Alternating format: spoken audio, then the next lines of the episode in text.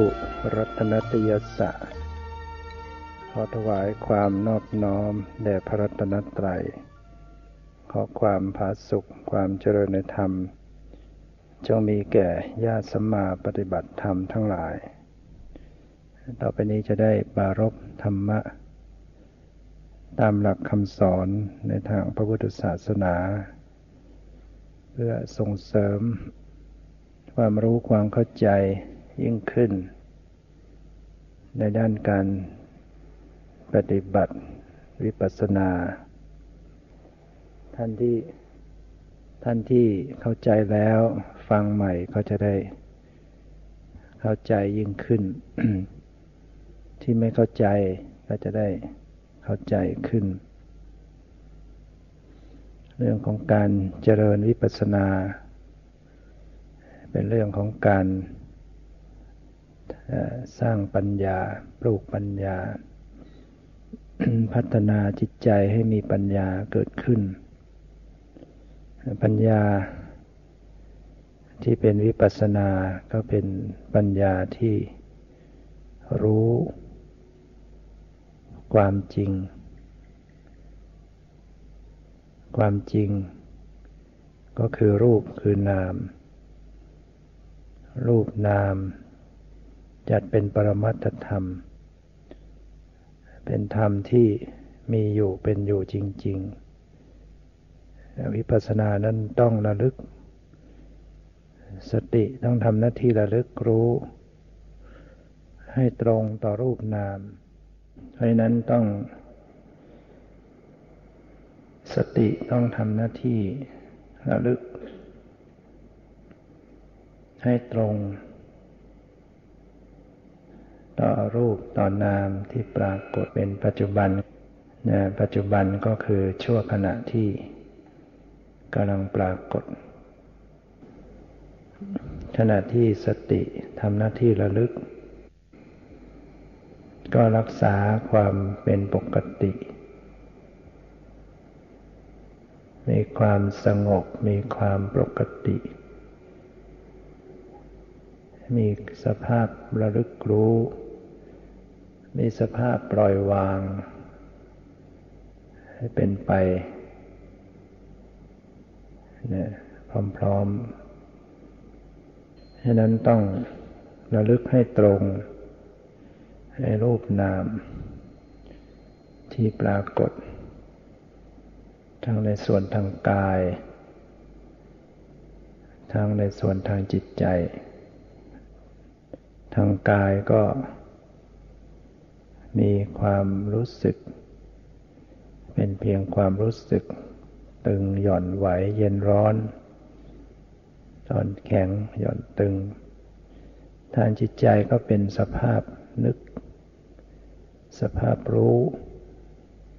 อาการในจิตใจที่เป็นความสงบก็ดี ความไม่สงบก็ดี ความชอบความไม่ชอบ เหล่านี้คือปรมัตธรรม ตลอดทั้งการเห็นการได้ยิน การรู้กลิ่นรู้รสสีเสียงกลิ่นรสเหล่านี้ก็เป็นปรมัตธรรม ต้องสำเนียกต้องระลึกต้องสังเกตสภาวธรรมต่าง ๆ เหล่านี้ที่กำลังปรากฏ เริ่มการระลึกทางกาย ราะว่าทางกายเป็นของหยาบของปรากฏชัดที่รู้ได้ง่าย ก็สังเกตทางกายไป ความรู้สึกเคลื่อนไหว ตึงหย่อนไหวเย็นร้อนเนี่ยกำหนดรู้ได้ง่าย ก็หัดดูหัดรู้ในความรู้สึกเหล่านี้ แล้วก็ต่อไปก็ดูเข้าไปถึงจิตใจ ความนึกความคิดความรู้สึกต่างๆ ในจิตในใจที่ปรากฏ เมื่อดู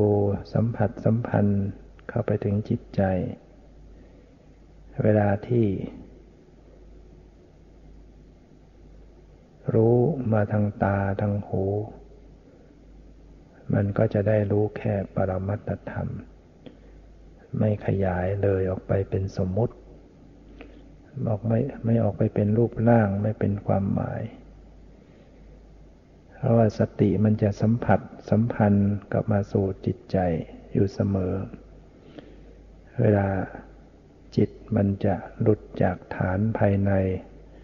ออกไปทางประตูตาประตูหู สติมันก็ระลึก ความไหวออกไป หรือธรรมชาติที่ปรากฏทางตาทางหู พร้อมกันนั้นก็ระลึกรู้จิตใจต่อเนื่องกัน การที่มันรู้จักจิตใจได้ต่อเนื่อง มันก็จะไม่ขยายตัวออกไปในสมมติบัญญัติ แห่งความหมายแห่งรูปร่างสันฐานของสิ่งที่เห็นของสิ่งที่ได้ยินถ้าหากว่าเราไปตั้งใจจะดูทางตา หรือจะไปดูทางหูให้ได้แค่ปรมัตมันไม่ได้ มันจะเลยไปหมด เพราะไปจดจ้องไปเพ่งเล็ง ไปตั้งใจที่จะจับจ้อง เพ่งเล็งเฉพาะปรมัตมันไม่อยู่แค่ปรมัตหรอก ก็เลยไปเป็นสมมุติเพราะความเร็วของจิตแรงผลักแรงจ้องมันมากไป แต่ถ้ารู้อยู่ภายในอยู่ดูในจิตในใจดูในความรู้สึกภายในอยู่ เวลาเสียงมา กระทบจิตมันไหวออกไป ก็รู้ความไหวของจิต แล้วก็รู้สภาพได้ยิน โดยธรรมชาติ รู้โดยธรรมชาติโดย ไม่ต้องตั้งใจที่จะไปกำหนดได้ยินเสียง มันก็ได้ยิน แต่จะเห็นจิตที่ไหว และก็ พิจารณาจิตใจ ความรู้สึกปฏิกิริยา อย่างนี้แล้วมันก็จะทรงอยู่ในกรอบเนี่ยจิตจะอยู่ในกรอบ คือจะอยู่ในจิต ในกายในจิตในสภาวะ อยู่ในวนเวียนอยู่ภายใน ถึงจะรับไปทางตาหรือทางหู มันก็จะอยู่แค่เห็นแค่ได้ยิน แค่รู้กลิ่นทางจมูก แค่รู้รส เพราะมันมีการสัมผัสสัมพันธ์ต่อจิตใจ มันเหมือนกับมีเครื่องผูกอยู่นะเหมือนกับ ลูกตุ้มนาฬิกาที่มันมีร้อยผูกไว้ ถึงมันจะแกว่งไป มันก็แกว่งกลับมาได้ มันว่าวที่มันมีสายโยงใยอยู่ มันก็ไม่หลุดออกไป นะฉะนั้นฐานจิตฐานใจเนี่ยต้องต้องดูให้เป็น การดูจิตดูใจให้เป็นก็จะผ่านการปฏิบัติมันก็จะพัฒนาจะก้าวหน้า แล้วก็แก้ปัญหาต่างๆได้ ถ้าดูจิตใจไม่เป็นมันมันจะแก้ปัญหาต่างๆไม่ได้ ปัญหาที่เกิดจากการปฏิบัติ เช่นการที่จิตไปติดอยู่ในนิมิต จิตไปติดอยู่ในอารมณ์ทางกายหรือในความว่างนะถ้าดูจิตใจไม่เป็นแล้วมันก็จะแก้ปัญหาเหล่านั้นไม่ได้ ก็จะติดไปตามนิมิตเรื่อยไป ติดในความว่างเรื่อยไป ความวิปริตทางกายที่เกิดขึ้น มันก็จะแก้ไม่ได้ เพราะ เพราะมันล้ำเกินไป ไปดูทางกายมันล้ำพอไปล้ำไปมันเป็นสมมุติมันเป็นมายา ให้รู้สึกกายนี่มันหมุนมันเวียนมัน ขึ้นมันลงมันไปอย่างนั้นมันไปอย่างนี้เรียกว่ามันเกินเลย มันขยายออกไปเป็นสมมุติ เป็นความหมาย มันมีการไปกันมากันหมุนกันวนกันเวียนกันใหญ่กัน เล็กกันสูงกันต่ำกันเข้ากันออกเนี่ย มันเป็นเรื่องความหมายเป็นบัญญัติอารมณ์ เพราะ เพราะดูจิตดูใจไม่ออกไม่เป็น มันก็จะดูล้ำเกินไป เน้นเกินไปจ้องเกินไปทางกายเท่านั้น ก็ยายขยายขยายไปสู่สมมุติ เกิดเป็นสมมติบัญญัติขึ้นมา ถ้ามันมีความวิปริตทางร่างกายอย่างไร มันก็แก้ไม่ได้ เพราะว่า ยังไปจดไปจ้องไปสร้างภาพไปสร้างความหมายอยู่อย่างนั้นแต่ถ้าดูจิตดูใจเป็นการรับรู้ทางกายเขาก็จะรู้พอเหมาะพอควร รู้แค่สภาวะ แค่ปรมัตธรรม รู้แค่ความรู้สึกรู้สึก รู้สึกในส่วนย่อยๆต่างๆ ไม่ไปประมวลเอาความรู้สึกออกมาปฏิปต่อ จนเป็นความหมาย หมุนวนหมุนเวียนขึ้นลงอะไรไปต่างๆพราะเมื่อดูจิตดูใจ มันจะตัดสมมุติออกไป เพราะตัวที่ผลิตสมมุติมันคือจิตใจที่กำลังปรุงแต่งกำลังตึกกำลังนึกกำลังคิดกำลังสัญจดจำกำลังปรุงสร้างภาพ นี่คือตัวตัวต้นกำเนิด เมื่อสติมันมาดูที่จิตดูใจดูความปรุง ดูความตรึกนึก เขาก็ยุบตัวของการที่จะตึกนึกขยายสร้างภาพออกไป บัญญัติมันก็มันก็อันตรธานไป อย่างหนึ่ง แม้การจะไปรู้ที่กาย มันก็กลับรู้จิต พอรู้กายมันก็มารู้จิต การรู้กายมันก็เลยรู้แค่ รู้สึกรู้สึก ไม่ขยายไม่เลยไม่ล้ำหน้าไป ไม่เลยเถิด ไม่เกินเลยดังนั้นการดูจิตใจเนี่ยจะเหมือนกับการรักษากรอบคือรักษาการรับรู้ให้มันอยู่ในกรอบ มันไม่ออกไปนอกกรอบ สติสัมปชัญญะจะรับรู้อะไรมันก็จะวนเวียนกันอยู่ภายใน ฉะนั้นผู้ปฏิบัตินั้นจะต้องทำฟังเข้าใจ จะต้องฝึกหัดในเรื่องการดูจิตดูใจให้เป็น จิตใจมันคือธรรมชาติอย่างไร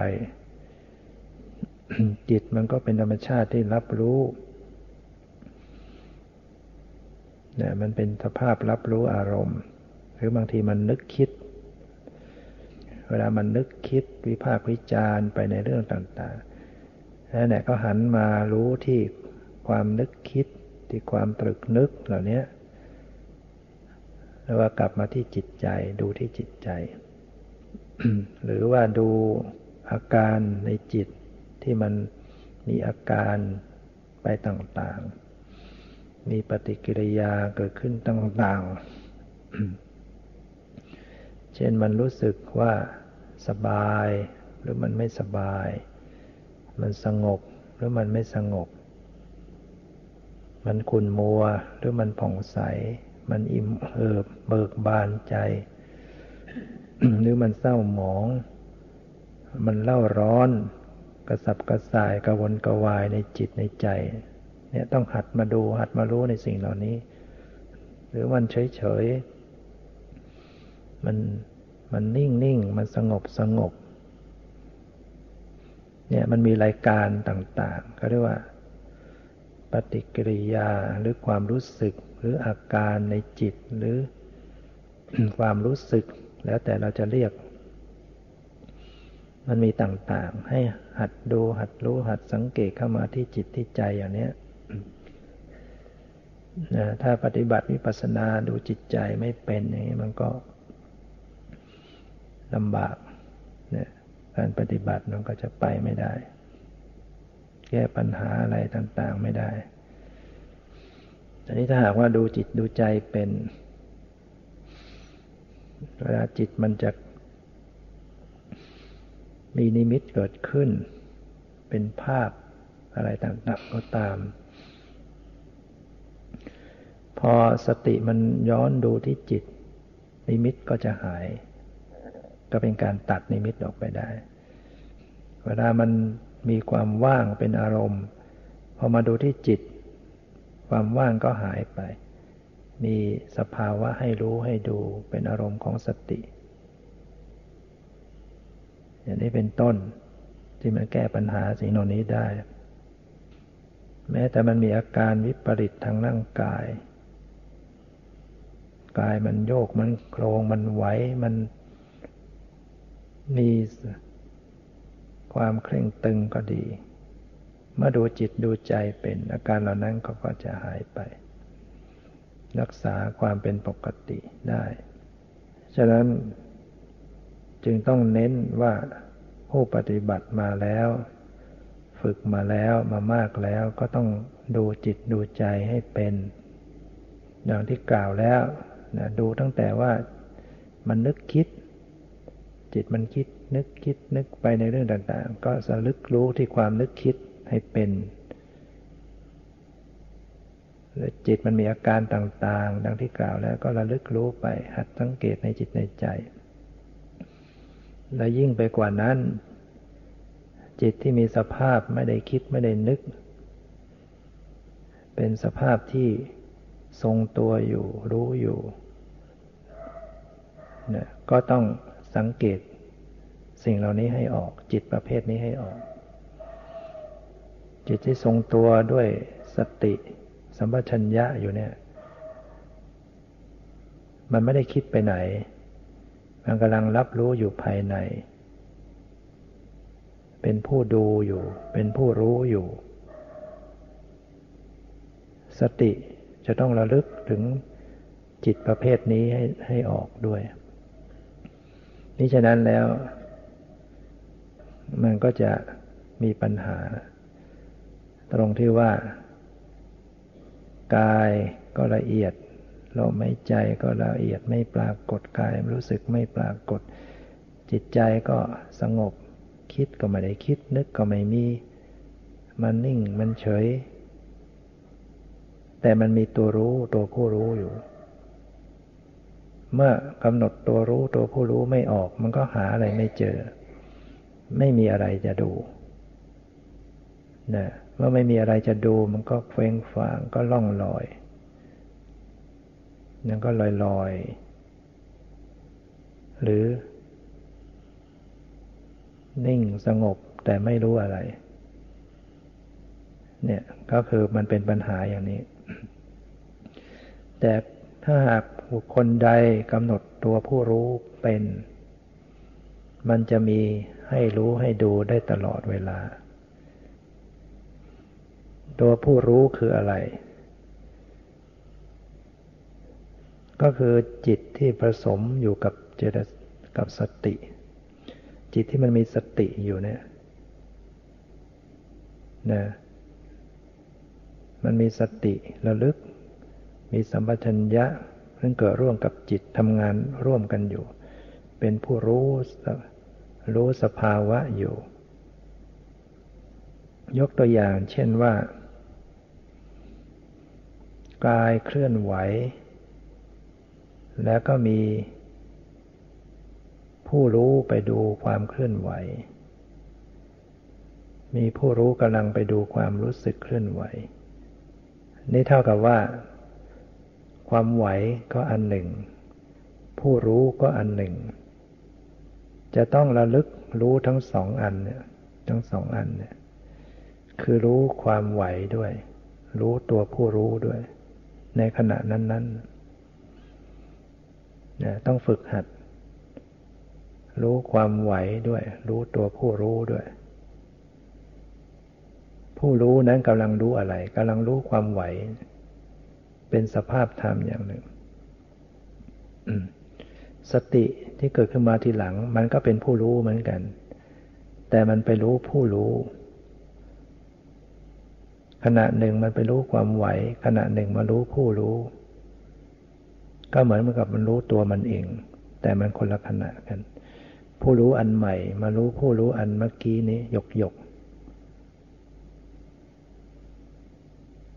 นะ นี่คือตัวอย่างอันหนึ่ง หรืออันอื่น ๆก็เหมือนกันนะผู้รู้กำลังรู้อะไรอยู่ เช่นกำลังไปรู้ได้ยินเสียง ได้ยินเสียงอันหนึ่ง ผู้รู้ที่ไปรู้เสียงอีกอันหนึ่ง คนละอันกัน ได้ยินอันหนึ่ง ผู้รู้เสียงอีกอันหนึ่ง จะต้องทำสติระลึก ทั้งการได้ยินเสียง ทั้งผู้รู้เสียง ผู้รู้ได้ยินนะสติจะต้องระลึก ได้ยินเสียงแล้วก็ระลึกผู้รู้เสียงรู้ได้ยินไอ้ตัวที่เข้าไปรู้ผู้รู้ก็เป็นผู้รู้เด้วยกัน คนละอันกันนะนี่ก็ยกตัวอย่างให้ฟัง หรือว่ามันมีความปวด ปวดขาแล้วเกิน ปวดหลังแล้วเกิน ปวดเข่าแล้วเกิน ความปวดอันหนึ่ง ผู้ที่เข้าไปรู้ความปวดก็อีกอันหนึ่ง คนละอันกัน คนละธรรมชาติ คนละอย่างกันปวดอันหนึ่ง ผู้รู้ปวดอันหนึ่ง สติที่เกิดขึ้นมาต่อเนื่องนั้น จะต้องระลึก ไม่ระลึกแค่ความปวดเท่านั้นมันระลึกตัวผู้รู้ด้วยนะปวดอันหนึ่ง ผู้ไปรู้ความปวดอีกอันหนึ่ง สติเกิดขึ้นมาก็ระลึกตัวผู้รู้ ที่กำลังไปรู้ความปวด จะเห็นว่าปวดก็อันหนึ่ง ผู้รู้ก็อันหนึ่ง ต้องหัดไปอย่างนี้ถ้าใครที่หาจิตหาใจไม่เจอเนี่ย หัดดูผู้รู้ไว้เรื่อยๆแม้แต่ว่า มันก็มันคิดอยู่ จิตคิดนั่นก็คือจิตนั่นแหละ คิดคิดคิดถึงเรื่องต่างๆ พอมีสติ ไปรู้ความคิดไอ้สติก็เหมือนเป็นผู้รู้ ไปรู้ความคิด ขณะต่อมากระชั้นชิดนั้น มันก็มีผู้รู้เกิดขึ้นมา ไปรู้ตัวผู้รู้ที่กำลังไปรู้ความคิด อีกอันหนึ่ง คือสรุปแล้วว่า รู้ความคิดด้วย รู้ผู้รู้ต่อความคิดด้วย ความคิดอันหนึ่ง ผู้รู้ ความคิดอันหนึ่ง เข้าใจไหมคิดอันหนึ่ง ผู้รู้คิดอีกอันหนึ่ง สติจะต้องระลึกทั้งความคิดทั้งผู้รู้ความคิด หัดมันไปหัดไปอย่างนั้นเรื่อยๆฉะนั้นตัวผู้รู้เนี่ยมันมันก็จะเกิดเกิดขึ้น เกิดขึ้น ขณะที่มีสติ สติระลึกรู้อะไร ก็แสดงว่ามีผู้รู้เกิดขึ้น ผู้รู้แบบนี้เป็นผู้รู้ที่ เป็นไปพร้อมด้วยสติ สัมปชัญญะมันก็จะเห็นความหมดไป ความดับไป ความสิ้นไปของผู้รู้ของหรือของจิต จะเห็นการดับไปอย่างรวดเร็ว ชั่วขณะที่กำลังเข้าไปรู้นั้นก็ดับทันทีแวบไปทันที พอรู้ก็ไม่ทันขยับอะไร พอรู้ก็หายเลย เพราะว่าโดยจริง ๆ แล้วมันมันไปรู้ในสิ่งที่ดับไปแล้วด้วยซ้ำถ้าโดยโดยปริยัติโดยสภาวะจริง ๆ มันไม่ใช่ว่ามันจะเกิดซ้อนกันสองดวงหรอกผู้รู้กับผู้รู้ซ้อนกันไม่ได้ จิตต่อจิตมันซ้อนกันไม่ได้ แต่มันหมัดหมาดเนี่ยผู้รู้อันหนึ่งดับไป ผู้รู้อันใหม่ ไปคว้าผู้รู้มารู้เนี่ย มันหมัดหมาดมันหยกหยก แต่ในความรู้สึกของผู้ปฏิบัติแล้วเหมือนกับว่า มันรับได้นิดหนึ่ง มันคล้อยตัวรับแล้วก็หายวับนะเนี่ยทำให้เห็นความเกิดดับ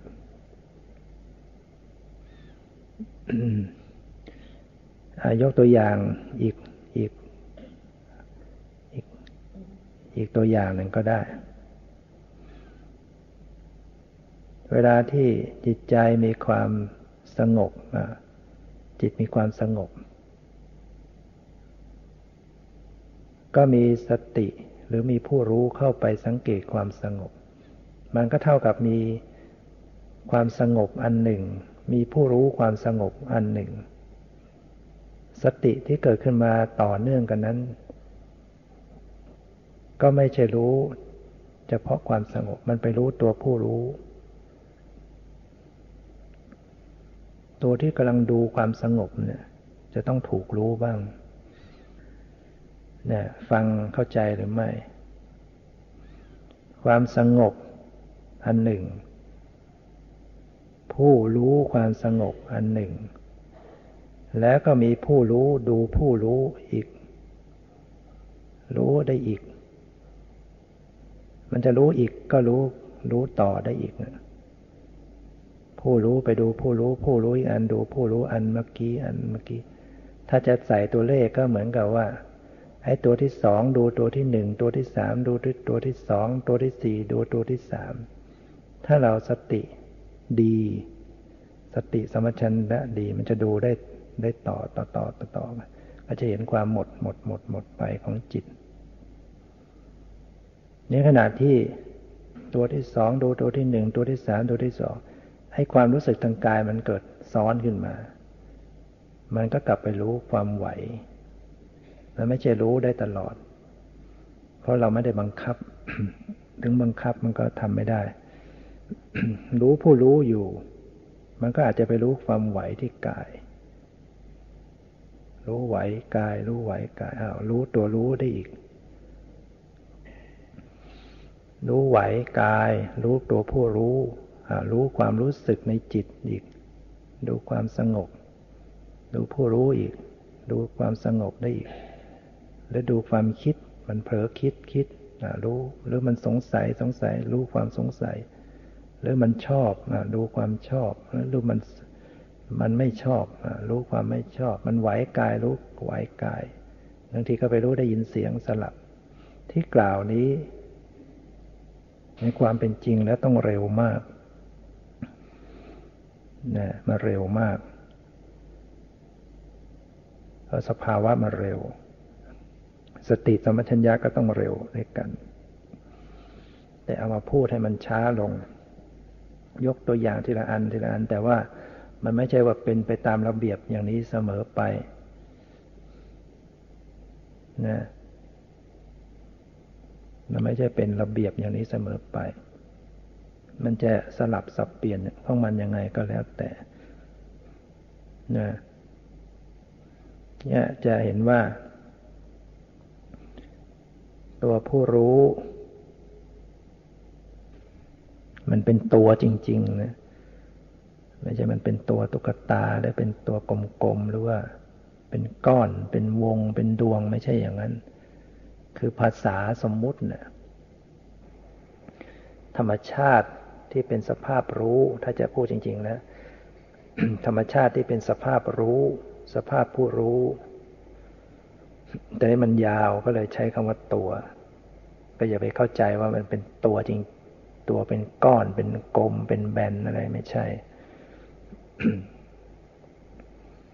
แต่สภาพรู้ก็เป็นเพียง ไม่มีสรีระไม่มีรูปร่าง เป็นสิ่งที่ละเอียด เป็นสิ่งที่ ไม่เป็นรูปร่างสันฐาน ฉะนั้นการจะไปรู้อย่างนี้มันก็ต้องมีความแยบคาย มีความละเอียดละออ สติสมสติสมัชัญญะจะต้องมีความนุ่มนวลละเอียดละออจะไปสัมผัสกันได้เนี่ยไม่ใช่เราจะดูแบบหยาบหยาบมันก็ไม่เห็นหรอก จะไปพยายาม จ้องเพ่งค้นหามันก็ไม่เห็นเพราะมันหยาบเป็นเครื่องมือที่หยาบของละเอียดก็ต้องใช้ความละเอียดเข้าไปจับด้วยกันดังนั้นสติสมัชัญญะมันจะมีความละเอียดอ่อน มันก็ต้องมีความพอดีของมัน หัดหัดดูอะไรก็ดูอย่างนิ่งปล่อยวาง วางเฉย เป็นปกติ มันจะสังเกตได้ว่า ตัวผู้รู้ มันจะมีอาการนิ่งนิ่งมีอาการสงบสงบ มีการปกติปกติของมัน สิ่งที่ถูกรู้ อาจจะไหวไปไหวมาเคลื่อนไหวฉูดฉาด แต่ไอตัวที่รู้เนี่ยมันจะนิ่งๆของมันแล้วมันจะสังเกตอาการในผู้รู้ว่า มันมีความนิ่ง มีความสงบ มีความปกติ แต่บางขณะมันก็ แต่บางขณะมันก็ไม่ปกติ มันเกิดตื่นเต้นหวั่นไหวเนี่ยหรือว่า สังเกตลักษณะของมันรับรู้ผู้รู้เนี่ยวนๆกันอยู่อย่างนี้ฉะนั้นพูดวันนี้ก็จะพูดอยู่ที่ผู้รู้เนี่ยนะ พูดให้ ให้รู้เรื่องกันไปสักทีหนึ่ง พูดซ้ำๆกันอยู่ ก็พยายามจะอธิบายให้ฟังนะยกตัวอย่างให้ฟัง แล้วก็ฟังแล้วมันก็ต้องปฏิบัติ ฟังแล้วก็ต้องทำฟังแล้วก็ทำอาจจะฟังแล้วก็ทำทันที แล้วก็เข้าใจแล้วก็รู้ทันที ไม่งั้นมันลืมไป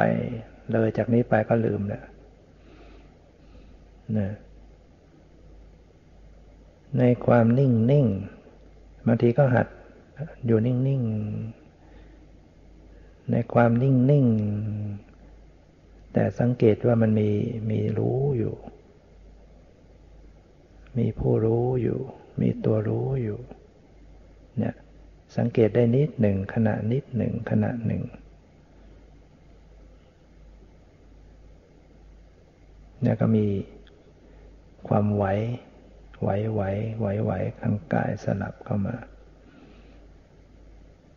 ก็น้อมไปสังเกต ผู้รู้ผู้ดู ความไหวก็รู้ ผู้รู้ก็รู้ ความสงบก็รู้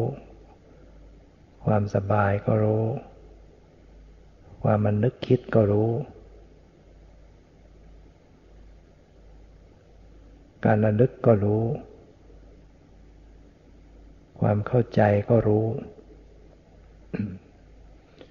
เห็นเห็นลักษณะของธรรมชาติของสติไหมสติทำหน้าที่ระลึก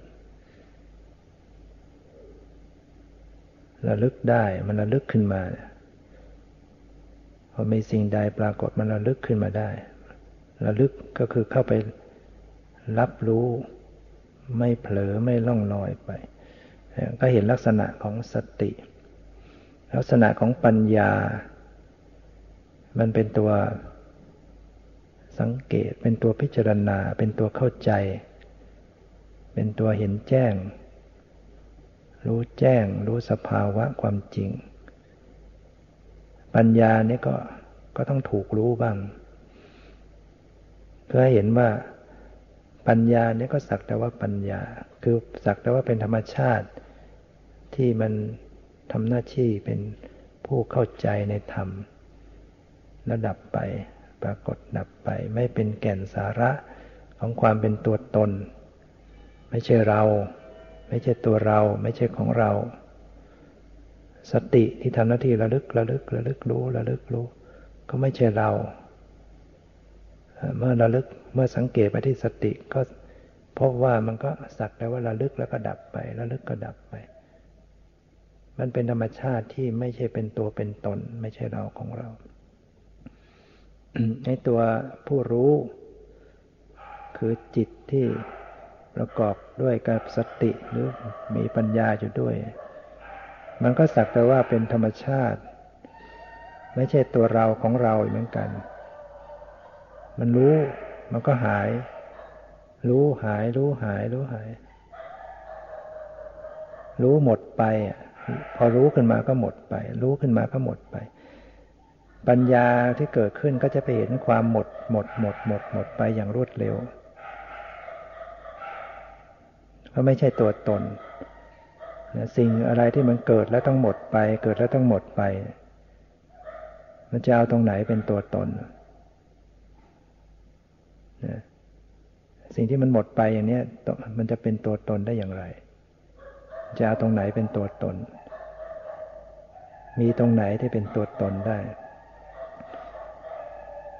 ฉะนั้นอุปาทานมันก็อาศัยไม่ได้ ความยึดมั่นถือมั่นไม่รู้จะอาศัยตรงไหนได้ จะให้มันยึดมันก็ยึดไม่ได้นะเพราะสิ่งที่ปรากฏทุกอย่างมีแต่หมด หมดหมดไป แล้วมันก็ไม่มีอะไร นอกจากนี้นะทางกายก็มีความไว้ ความตึงความแข็งล้นแล้วแต่ก็หมดไปสิ้นไป เวทนาที่กายที่ใจก็ปรากฏก็ม่แต่หมดไป จิตใจมันเป็นตัวรู้ตัวผู้รู้ก็ไม่แต่หมดไป หมดไปหมดไป แต่มันเกิดขึ้นเรื่อยนะ มันเกิดอีก แต่มันก็ดับไปอีก เกิดขึ้นอีกก็ดับไปอีก เกิดเร็วดับเร็ว เกิดปุ๊บดับปับ๊บเกิดตรงไหนดับตรงนั้น เกิดเมื่อไรดับเมื่อนั้น ไม่คอยเวลา บังคับก็ไม่ได้ อย่าดับมันก็ดับ จะอยากเกิดมันก็เกิด มันเป็นไปธรรมชาติของมันอย่างนั้น เป็นเป็นความจริงอย่างนั้น ฉะนั้นเมื่อมันรู้เห็นอย่างนี้มากมากมากมากซ้ำแล้วซ้ำเล่าอย่างนี้จิตใจมันก็ยอมรับกับความเป็นจริงของสิ่งเหล่านี้ ไม่เที่ยงก็คือไม่เที่ยง เกิดบังคับไม่ได้ก็คือบังคับไม่ได้ คือจะให้เป็นอย่างอื่นมันไม่ได้ จะให้น้ำมันไหลขึ้นไปบนท้องฟ้าเงี้ย มันไม่ได้ มันต้องฝนจะต้องตกลงมาข้างล่าง ก็ยอมรับมันก็คือต้องเป็นอย่างนี้ มันธรรมดาต้องเป็นอย่างนี้นะในกายในจิตที่มันเกิดมันดับมันเป็นไป มันต้องเป็นของมันอย่างนี้ เป็นธรรมชาติที่จะต้องเป็นอย่างนี้ จะให้มันเป็นอย่างอื่นมันไม่ได้ มันก็ยอมรับ เมื่อยอมมันก็หลวม มันก็ปล่อย มันก็วาง มันก็ว่าง มันก็อิสระ มันก็หลุดพ้นของมันเนี่ยที่เราทุกทุกวันเนี่ยเพราะมันไม่ยอม ไม่ยอม จะเอาให้เที่ยงให้ได้ จะเอาให้เป็นอย่างนั้น จะให้เป็นอย่างนี้ให้ได้อย่างนั้นจะให้ได้นี้มันก็ทุกข์ ยิ่งภายนอกออกไปที่เป็นคนเป็นสัตว์ เราจะไปยึดให้เขาเที่ยง ให้เขาเป็นไปตามความปรารถนามันจึงทุกข์เพราะว่ามันมันเป็นสิ่งที่ไม่เที่ยงบังคับไม่ได้ ภายในตัวของตัวเองยังบังคับไม่ได้ บุคคลอื่นสิ่งอื่นมันก็เป็นไปตามเหตุปัจจัยฉะนั้นถ้ารู้ภายในภายในบังคับไม่ได้ ภายนอกมันก็บังคับไม่ได้เหมือนกัน รู้เท่ารู้ทันต่อธรรมชาติที่ต้องเป็นไปตามเหตุตามปัจจัย การปฏิบัติวิปัสสนาจึงมันเป็นการแก้ที่ต้นเหตุ ปัญหาทั้งหลายมันไหลออกมาจากภายในในจิตในใจที่มันไม่รู้เรื่อง ที่มันมีอวิชชามันไม่รู้ความจริง ที่มันมีอุปาทานยึดมั่นถือมั่นถละกิเลสละตัณหาอุปาทานได้แต่แล้ว ปัญหาทุกอย่างมันก็หมดสิ้น ผู้ฉลาดเนี่ยต้องแก้ที่ต้นเหตุเนี่ยเหมือนกันในในเรื่องสมมุติต่างๆ เรื่องราวต่างๆ ที่มันเกิดขึ้นในจิตในใจ เป็นชื่อเป็นภาษาเป็นเรื่องเป็นราวเป็นความหมายเหตุการณ์ต่างๆ ต้นกำเนิดของมันก็คือจิตที่ปรุงแต่งอยู่นั่นแหละกำลังตรึกกำลังนึกกำลังปรุงแต่งวิพากษ์วิจารณ์วิจัยสงสัย จดจำอยู่อย่างนั้นเนี่ยมันกำลังผลิตปรุงแต่งอยู่ ก็ต้องรู้ไปที่ลังของมันเนี่ยจึงจะทำลายเหตุปัจจัยของจิตที่จะไหลไปในสมุติต่างๆกิเลสมันก็อยู่ที่นั่นปรุงปรุงกันที่ใจ กิเลสก็เกิดกันที่ใจ จะละก็ละกันที่ใจนั่นนะนะ เพราะนั้นต้องต้องหัด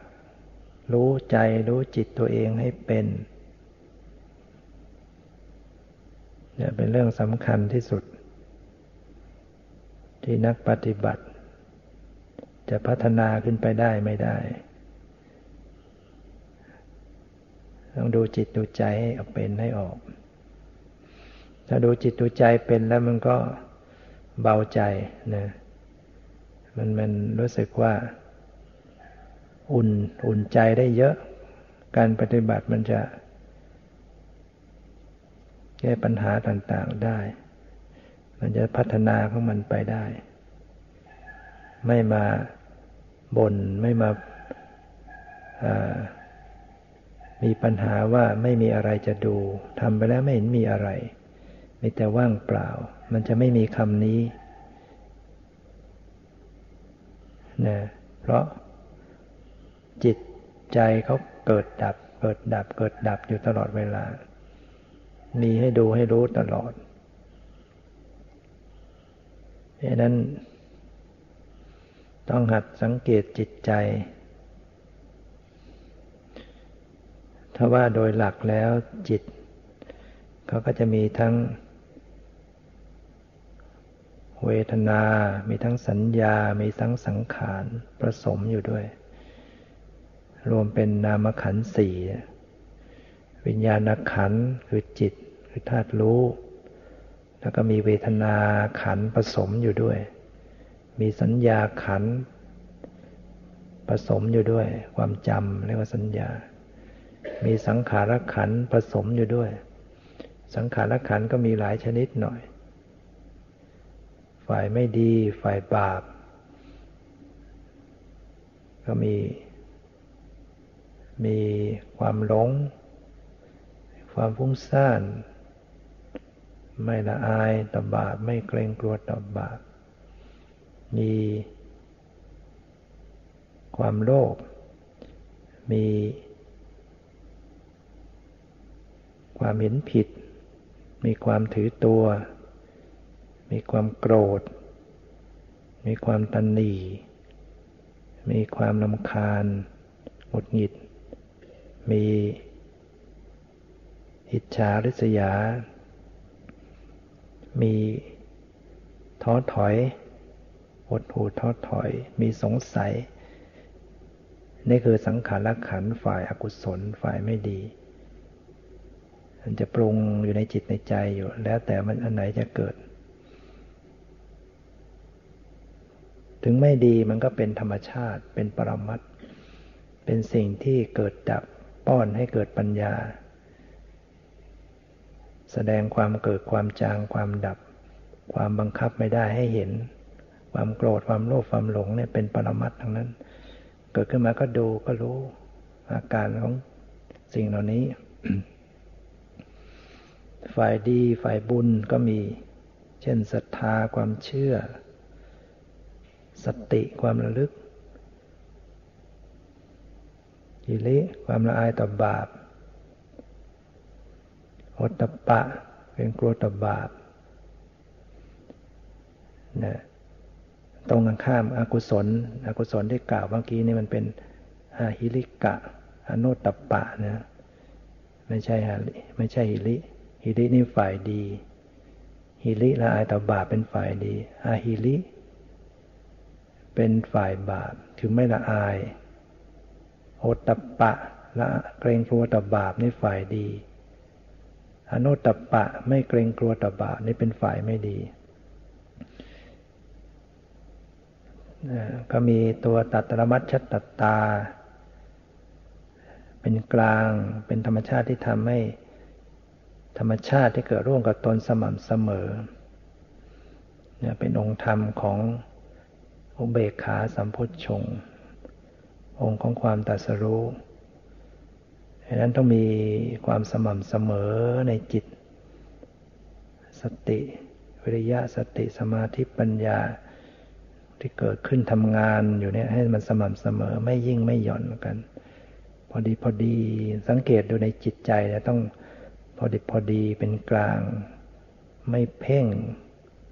ไม่เผลอ ไม่ดึงไม่ดันนะรู้แต่ก็ละ ละแต่ก็รู้นะรู้แล้วไม่ละมันก็ยึดเลย รู้แล้วยึดรู้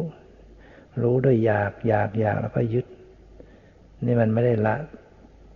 รู้ต้องละ ละก็ไม่ใช่ ละเลย แต่ละก็ยังรู้อยู่ ดูแต่ไม่เอา รู้แต่ไม่เอา ไม่เอาแต่ก็ยังรู้นะฉะนั้นต้องมีรู้อยู่เสมอวิปัสสนา แต่ไม่ไปยึดไม่ไปอยากไม่ไปเอา มันมีความปล่อยวางอยู่ รู้แต่ปล่อยวาง ปล่อยวางอยู่ แต่ก็ยังรู้อยู่นะมันก็จะทำให้เกิดความสม่ำเสมอความพอดีพอดีความเป็นกลาง มีตัวเมตตา ปรารถนาดี นี่ก็ปรุงอยู่ในจิต หรือว่าเป็นสังขารนักขัน มีกรุณาความสงสาร อยากจะช่วยเหลือเขาที่เขามีความทุกข์ที่เขาไม่รู้ อยากจะช่วย มันก็เป็นกรุณา เกิดปรุงแต่งในจิต เกิดมุทิตาพลอยยินดี เห็นเขาได้ดีรู้สึกชื่นชมยินดีด้วย เกิดปรุงแต่งในจิต เกิดปัญญาขึ้นมาก็ละก็เป็นสังขารลักขันเหมือนกัน เนี่ยต้องพิจารณาต้องสังเกตสิ่งเหล่านี้ ฉะนั้นที่จิตใจมันเกิดขึ้นเนี่ยมันมีรายการต่างๆเนี่ยมีรายการต่างๆดังนั้นคนที่เล่นคอมพิวเตอร์ เปิดโปรแกรมเข้าไป มันก็มีรายการต่างๆ ให้ดูต่างๆนะในจิตใจนี่ก็เหมือนกันพอไปรู้ที่จิตก็สังเกตดูมันมีรายการต่างๆ มีชอบ มีไม่ชอบ มีสงบ ไม่สงบ มีกุนมัว มีผ่องใส แสดงให้ดู แต่ว่าเวลาเข้าไปดู เข้าไปรู้นั้น ต้องรักษาความปกติ ไม่ใช่ดูด้วยความเล่าร้อนใจ ไม่ใช่ดูไปด้วยความเกลียดชัง ไม่ใช่ดูด้วยความชอบ อยากจะได้ อยากจะให้ได้ ไม่ใช่ดูด้วยการผลักสายไม่เอาเกลียดชัง อย่างนี้ดูไม่เป็น จะต้องดูด้วยความรู้สึก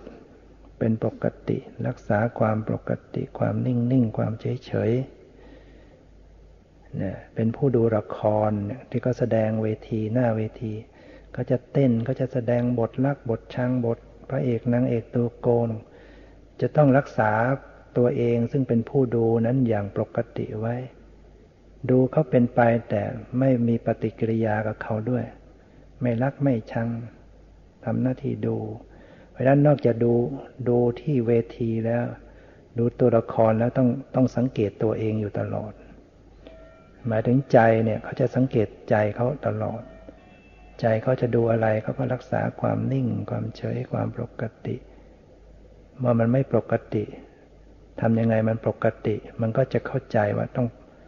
ต้องปรับอย่างนี้ต้องทำอย่างนี้ เช่นเพ่งเกินไปมันไม่ปกติ มันก็ผ่อนหน่อยผ่อนไปมันเผลอมันล่องลอยมันหลับ ก็เติมหน่อย สังเกตหน่อย พิจารณาสังเกตขึ้น มันก็เป็นเรื่องปรุงทั้งหมดนั่นแหละแต่ว่า สติสัมปชัญญะมันก็เป็นตัวปรุงแต่ง แต่มันเป็นปรุงการปรุงแต่ง ที่จะเอาชนะความปรุงแต่งนะก็คือรู้เท่าทัน ปล่อยวาง แล้วก็เกิดความแจ่มแจ้งขึ้น เพราะว่า ไม่มีใครมาทำให้ ที่จะดับทุกข์เนี่ย ไม่มีใครมาทำให้ ต้องธรรมชาติของมันเอง ที่ทำธรรมชาติของมันเอง ก็คือจิตใจ สภาวะ สติสัมปชัญญะมันเป็นธรรมชาติ มันจะต้องพัฒนาตัวของมันเอง ให้มันหลุดพ้น ให้มันมีปัญญาแจ่มแจ้งหลุดพ้น ถ้ามันไม่พัฒนามันก็จะหลงเป็นตัวเราของเราเป็นสัตว์เป็นบุคคล แล้วก็ตกอยู่ในความหลงความมืดบอด เป็นทุกข์อยู่อย่างเนี้ย เนี่ยพุทธศาสนาเนี่ยจะสอนให้เห็นว่า ตนเป็นที่พึ่งของตนนะจริงๆนะแล้วก็ตนในที่นี้ไม่ใช่ ใคร โดยลึกซึ้งแล้วก็คือ ธรรมะตัวสติตัวปัญญาที่จะต้องพึ่งตนเองที่จะต้อง หรือว่าจิตใจเนี่ยจะต้องพึ่ง คือจิตจะต้องมีสติปัญญา พัฒนาจิตใจตัวเอง ให้เกิดปัญญาเกิด การละความไม่รู้ออกไป เพราะนั้น ให้สังเกตผู้รู้ ในผู้รู้ก็มีรายการต่างๆดังที่กล่าว มีทั้งเวทนา มีทั้งสัญญา มีทั้งสังขาร มีทั้งวิญญาณ และก็ตัวของมันเองก็คือจิต คือวิญญาณ เฉพาะวิญญาณก็ทำหน้าที่ผู้รู้อารมณ์ ผู้รู้อารมณ์ ถ้าเขารู้แบบไม่มีสติ เขาก็ไปรู้อารมณ์เป็นเรื่องเป็นราว รู้สีรู้เสียง รู้กลิ่นรู้รสแล้วก็ก็รู้ต่อไปเป็นความหมายเป็นเรื่องเป็นราว แต่ถ้าหากวิญญาณเขามีสติประกอบ เขาก็จะรู้จัก รู้ แค่ธรรมชาติที่เป็นปรมัต รู้จักที่จะกลับเข้าสู่ภายในของมันนไม่หลุดออกไป สู่บัญญัติหรือไปบัญญัติก็ไม่มาก คือถ้าปล่อยหลุดออกไปก็คือมันไปทางตาเป็นเรื่องเป็นราว ผ่านทางหูไปเป็นเรื่องเป็นราว ผ่านทางจมูก แล้วก็ปรุงเป็นความหมายเป็นสิ่งของ ทางลิ้นก็ปรุงไป หรือบางทีก็ปรุงไปทางใจโดยตรง แต่ถ้าสติจิตใจมันมีสติมีปัญญา มันก็พอจิตออกไปรับรู้ประตูหูไปได้ยินเสียง มันก็ระลึกเข้ามาภายใน ดูจิตดูใจภายใน มันก็ไม่เลยออกไปเป็นคนเป็นสัตว์ หรือมันจะเลยไปบ้าง มันก็ยังไม่ไกล มันกลับรู้ขึ้นภายในจิตใจ เนี่ย สรุปแล้วคือมันต้องรู้กันอยู่ภายใน ในกายในจิต ในสังขารร่างกายเนี่ยไม่ส่งจิตออกนอกตัวนะวันนี้ก็ได้พูดถึงเรื่องผู้รู้มาย้ำแล้วย้ำอีกต่างๆ ก็หวังว่าจะไปเป็นผู้รู้ ผู้ดูผู้รู้ได้ถูกขึ้น ต้องหัดให้มากขึ้นไป แล้วก็ขอยุติการประลบธรรมะเอาไว้แต่เพียงเท่านี้ ขอความสุขความเจริญในธรรมจงมีแก่ทุกท่านเทอ